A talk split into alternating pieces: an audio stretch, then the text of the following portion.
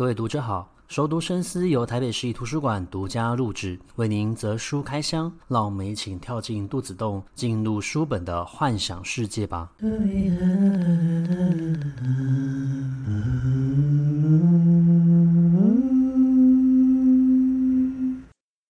欢迎回到熟读深思，这一节节目跟台北文化奖合作。那台北文化奖在今年的北市图总馆会有一个小型的展览，也欢迎大家到现场来观看。那今天的节目还有下一节节目内容都是从历代的台北文化奖的一个得奖的得奖者他们所出版这些作品来挑选适当，然后或许会引起大家兴趣的一个主题，也比较容易发挥，因为有些时候这些得奖者他们所出版的一个作品比较不适合透过呃线上广播的一个方式表现，反而是你要到现场去，然后看他所参与的这一些所谓的一个文化建筑的一个保存，或许才有办法了解他们对于台北文化艺术保存形塑这样子的一个台北文化风貌的一个贡献哦。那台北文化奖进入到今年已经是第二十六年了，今年度选出了两位得奖者，这两位得奖者在文学艺术还有音乐领域上面都贡献十分的久哦。那一位呢是著名的诗人、作家和学者陈映之老师，那另外一位是目前台北市立国乐团的现任的呃荣誉指挥和作曲家的徐春泉老师哦。那我们今天要介绍的呢是陈映之老师的散文集。那其实呃，陈映之老师的作品它是以一个新诗为主，不过新诗呢呃，每一个人的解读角度不同，那要做成一个节目其实呃，在下也有点困难哦，所以我柿子挑软的吃，我就选了陈映之老师所写的散文。那这本散文集呢叫做《为了下一次的重逢》哦。我之所以会注意到这本书呢，是因为呃，我在跟我的合作伙伴讨论的时候，他说他带陈映之老师去上广播节目，那在广播节目里面，陈映之老师就聊到了他的小儿子叫做邦儿。那邦儿其实在十几年前他就在加拿大的时候车祸去世了，那在车祸发生的时候呢，他跟他的太太就一起赶到了加拿大去看他的儿子，也希望可以借助当时候的医学技术呃、留住他的儿子哦，让他的身体可以恢复健康。但是医院就告诉他们，其实对于这样子的一个车祸的一个伤者来说，他们陷入了昏迷哦。如果在三天之内没有清醒的话呢，其实很难有机会可以恢复到过去的一个状况，可能最差的情况就是成为了植物人，必须要一辈子躺在床上，然后接受的所谓的一个插管。但是他的儿子邦儿的情况更差一点点，其实他身体里面的器官都慢慢的在衰竭了。那之所以表面上看到好像是正常的，是因为医院往所谓的一个邦儿的身体里面去打所谓的呃止痛剂，所以呢做父母的可能感觉不到他身体正承受的非常大的一个阵痛。那为了要让他们知道证明患者真实的一个情况，所以当时候医院在第二天的时候就把止痛剂给抽掉了。在抽掉之后呢，他们就发现到他们的儿子会不停的抽痛，因为其实我们的身体在经过非常强烈的一个追撞之后呢，你的肌肉神经呢，他们都会不停的遭受到非常大的一个伤害哦。他们这才意识到，如果他们继续让邦儿躺在床上，将会让他承受非常大的一个痛，而同时其实他的身体里面的器官正在慢慢的衰竭哦。但是对于父母而言，其实是很难放手让自己的小孩离开的。我们其实或多或少心里面总希望着我们的家人可以尽量陪我们久一点点，所以他透过书写去表现出他们当时候所感受到的那一种伤痛跟压力，同时不知道自己该如何去做决定哦。那好不容易他们下定了决心，要让邦儿顺顺利利、安安心心的离开，所以他们去跟医院谈器官捐赠。那就在他们谈完之后呢，这时候他们的另外一个儿子，他们的大儿子康儿就跑来告诉他们，他们的他的弟弟要走了，也就是邦儿。那其实陈映之老师他就是在这本书里面的第一章节去描写到他看见自己的儿子去世。那在他的儿子去世之后，他的内心其实也非常的伤痛，感觉好像少了什么，可是他没有办法好好的用言语说明，所以他透过用文字的方式去整理他当时候的一个心情啊。他用了一句非常简短的话去形容他当时候的一个心情，就是邦儿是我们家人眼泪的化身，因为他们想到邦儿的离开，就会想到曾经跟邦儿一起生活、一起欢笑、一起到了加拿大去寻找房子居住、把捕婚姻根的一个经验。可是同时也透过邦儿的一个离开，去了解到了死亡和再生的一个道理。他问过他的一个师父，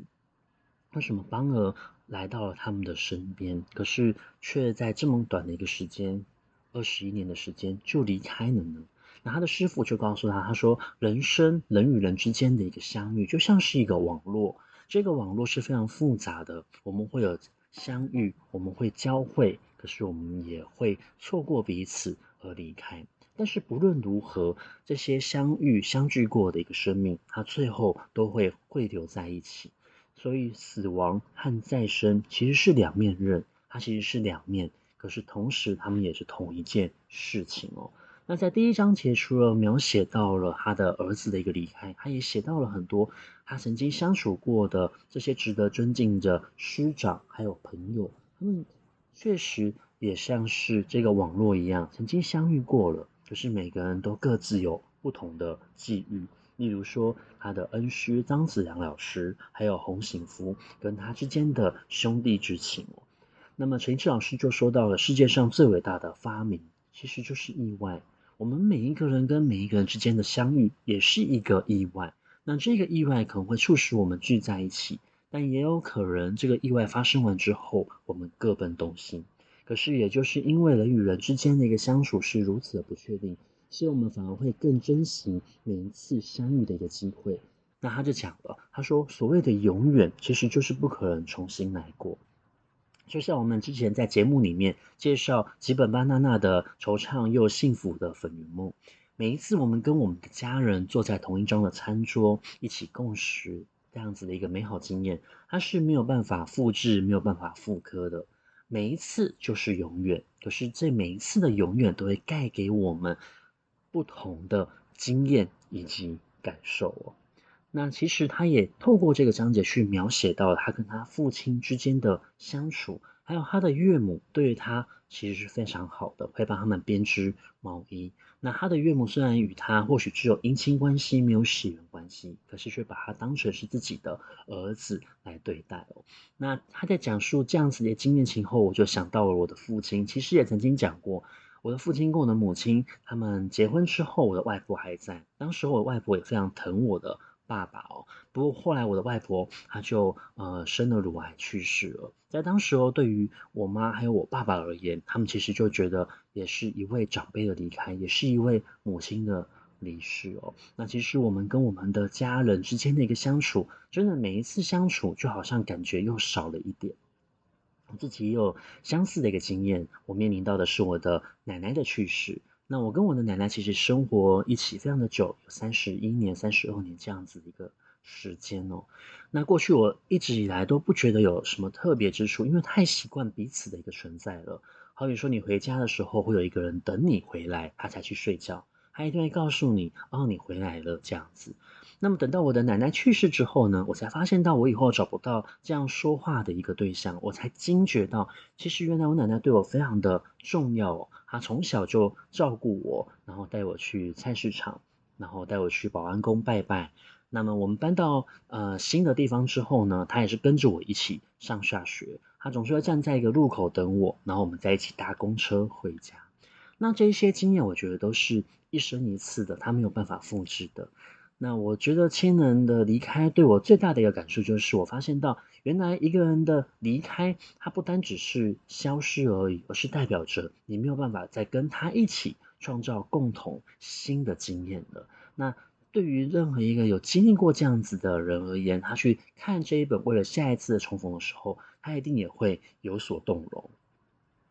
那么呃，在为了下一次重逢这本书的第二章节呢，他们就像是一百字或是一百五十字这样子的一个短文的一个篇幅，每一节大概就是一到两页的一个长度哦。他可能描写到的是他看到了一只金龟子，带给他想起他过去的一个儿时经验，也可能是看到了呃有一个小小的坑，这坑里面可能有所谓的一个青蛙蛋，这些青蛙蛋如果来不及在太阳出来的时候长出它的后肢、它的后足，那它就会消失了，因为它就没有顺利的从蝌蚪变成青蛙，去描写了生命经验的一个无常哦。我很喜欢第二章节的一个原因，是因为我觉得虽然这个章节的每一篇文章的篇幅都非常的短，可是陈一之老师他用了这么短的一个篇幅，很完整清楚交代完一件事情，还没有绕弯。这些文字都非常的朴实，非常的日常跟生活化，可是在陈一之老师的手上却宛如有诗意一般，你会感觉到里面所藏着的一个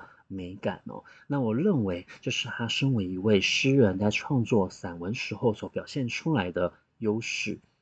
那第三个章节呢，比较像是一个旅行的散文哦，包括他陪他的父亲在两岸开放之后回去了大陆探亲，那另外呢也有他们去到了像是泰北清迈呃旅行的一个经验。那讲到台北清迈，我们就会想到过去曾经有一支军队在国民政府他们来到台湾之后呢，这批军队它是从云南离开了中国，然后来到了泰国缅甸之间的一个三不管地带，从此之后他们就被留在那个地方，没有人再管他们了。那么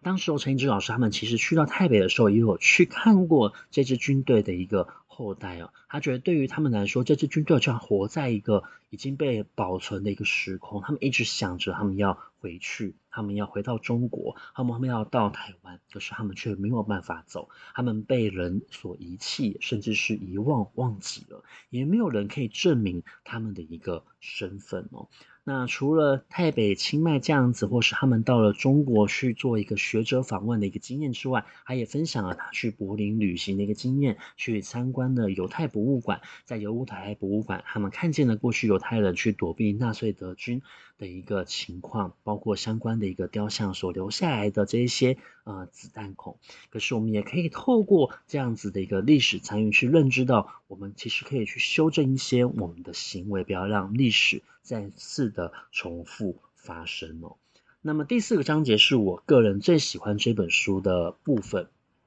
啊，我个人对于第一章节是动容的，第二章节是佩服，第三章节我觉得是轻松，但是第四章节我个人是啊、呃，我觉得好像有点陷入恋爱了，因为陈一之老师他以所呃非常有名的经典作品《小王子》，我们知道《小王子》他是去描写。他去寻找属于他自己的一朵玫瑰，他属于他自己非常最特殊、最独一无二的那个部分。那陈一之老师引用的书里面的文字，可是描写的却是他跟他太太的呃相遇、相爱的一个经过，包括他们后来拥有的小孩，包括他们如何去维系这一段长久的感情哦。那我觉得非常值得一读，甚至我觉得是非常呃成熟、完整的一个爱情短篇的一个。呃，记录。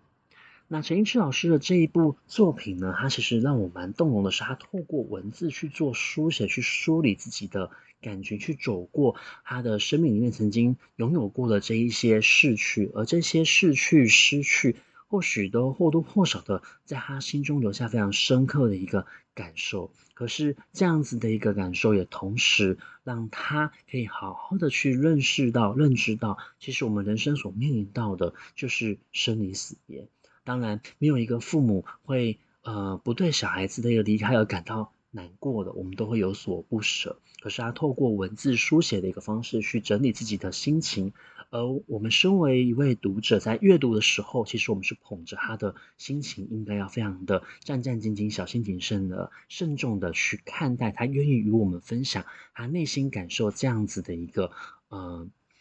呃真诚哦。那在阅读这本书的时候，我想到了另外一本书，是我很喜欢的一位作家，叫做叶扬。那叶扬其实他写了一本书叫做《我所受的伤》，是描写他曾经有过一个孩子，那这个孩子其实在他的肚子里面待了非常久的时间了，算是原本算是他的第二胎哦。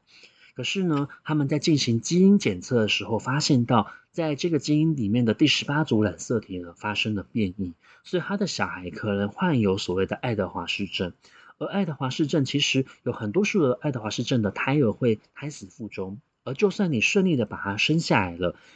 未来有可能也必须要经过非常多次，至少三次以上的手术。那手术所代表的意义，只是去修复所谓的一个心脏缺口，却没有办法保证他一生就会接下来就会顺遂。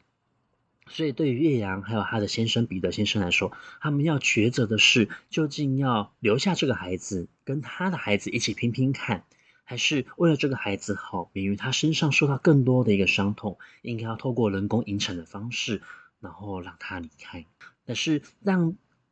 他离开这样子的一个充满爱的动作，或许在外人的眼中就会觉得这个母亲不够格、不及格，为什么会放弃自己的一个小孩？那我们透过阅读他的一个文字，才可以了解到他心里面所陈述过的这一些挣扎。或许这个孩子他确实透过人工引产的方式走了，可是他带给了这一个母亲身上的一个伤，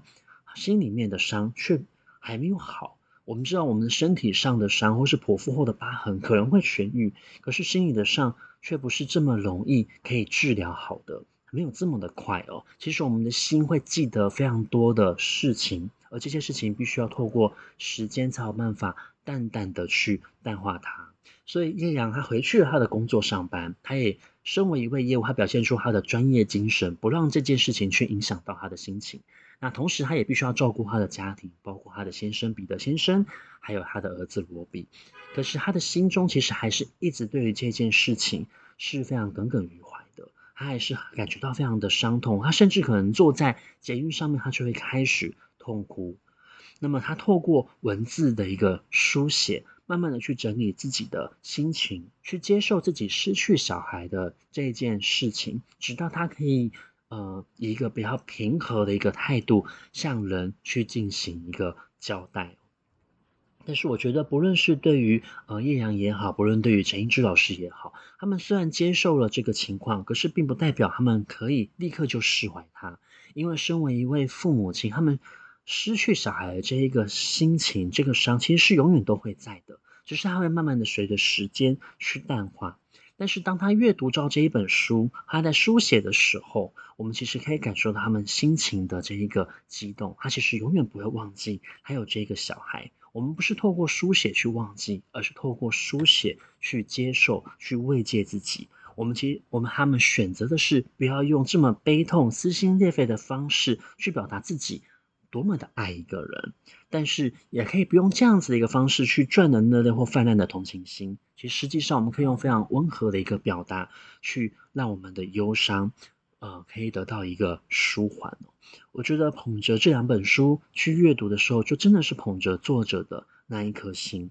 而他们将这样的心情好好的安稳的收在书里面，放在书里面，等待着与下一位读者的相遇。或许有相同经验的读者在阅读书的过程之中，他也可以达到释怀这个目的。